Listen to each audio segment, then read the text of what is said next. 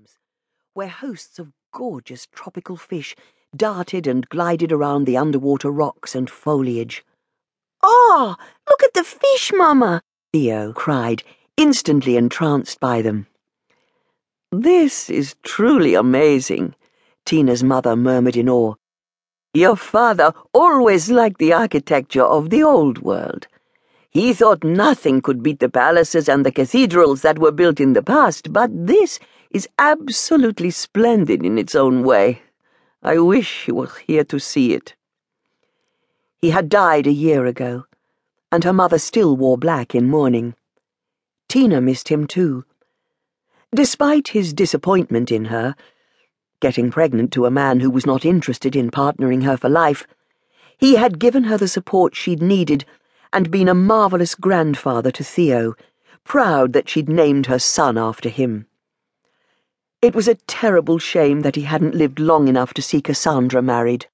Her older sister had done everything right, made a success of her modelling career without the slightest taint of scandal in her private life, fell in love with a Greek photographer, the right nationality, who wanted their wedding to take place on Santorini, the most romantic Greek island of all.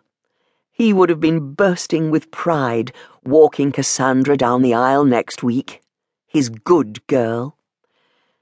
But at least the bad girl had given him the pleasure of having a little boy in the family. Having only two daughters and no son had been another disappointment to her father.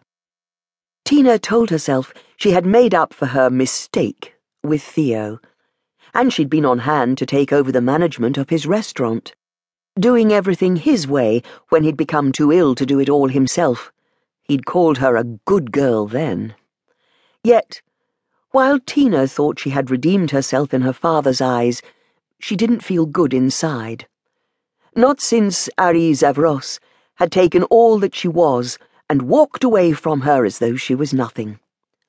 The sense of being totally crushed had never gone away. Theo held her together. He made life worth living and there were things to enjoy, like this hotel with all its splendours. There was another glorious fountain at the top of the escalator. They were escorted down a corridor to the elevator which would whiz them up to the Sky View Bar on the 27th floor.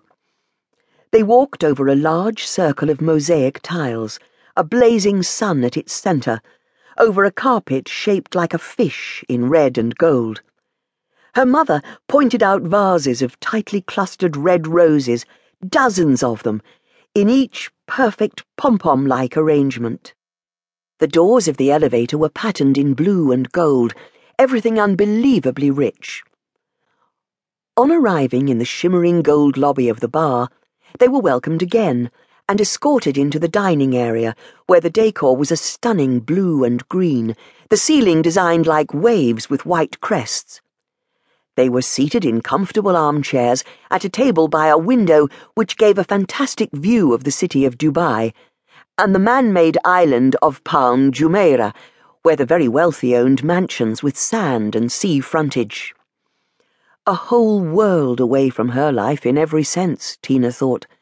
But she was having a little taste of it today, smiling at the waiter who handed them a menu listing dozens of varieties of tea from which they could choose as many different ones as they liked to try throughout the afternoon. He poured them glasses of champagne to go with their first course, which was a mixture of fresh berries with cream. Tina didn't know how she was going to get through all the marvellous food listed, probably not, but she was determined on enjoying all she could. Her mother was smiling.